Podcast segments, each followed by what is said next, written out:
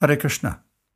This is your narrator, Dhruva Maharaj Das, with an invitation to join our free online Srimad Bhagavatam study at my website, sadhusangaonline.com.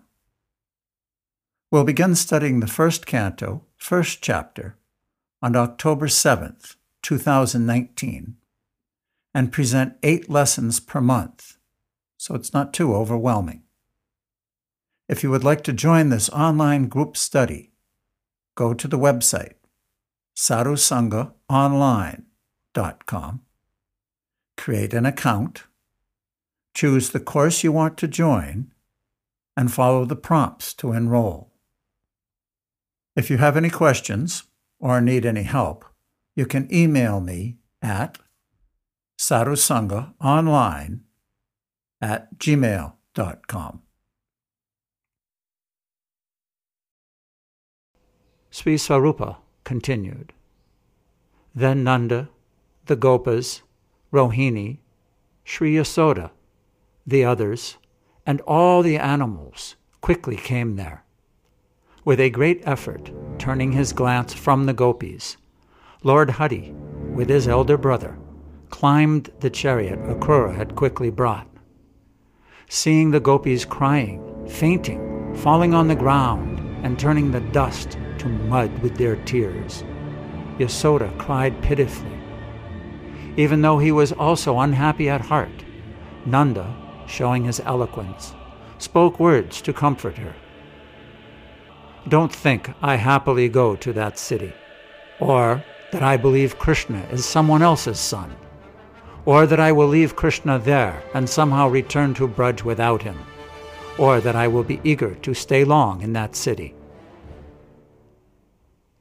Sanatana Goswami explains that Nanda here asserts that Akrura's claim that Krishna is Vasudev's son is a lie.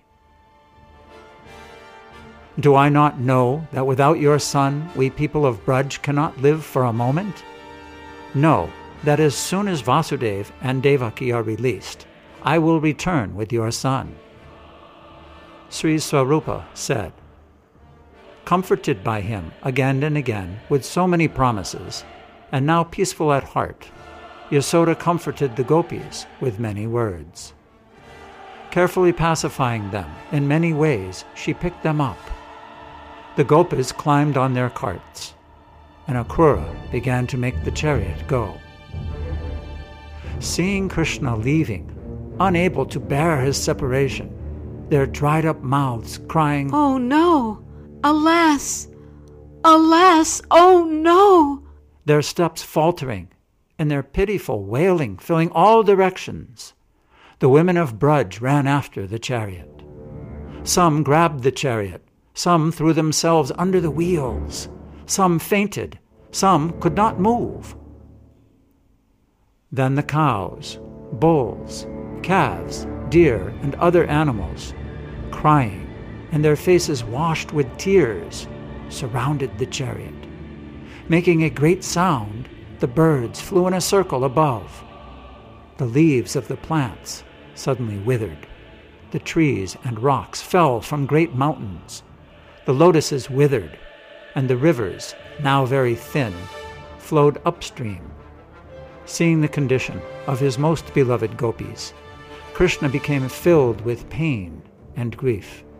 Unable to stop their crying, he himself became washed in tears.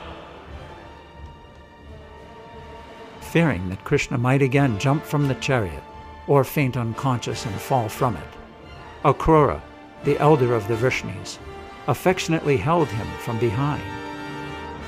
Noticing that Krishna had fainted, Akrura, with the permission of Balaram, Nanda, and the others, with his whip, made the chariot horses go very quickly.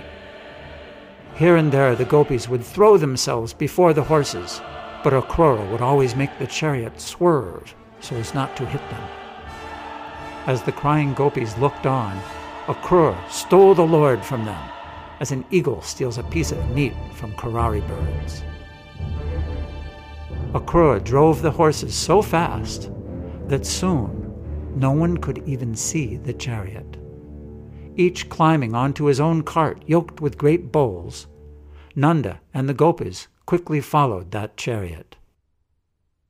Bringing them to Brahma Lake and speaking many eloquent prayers, Akrura woke Krishna and brought him to his original consciousness.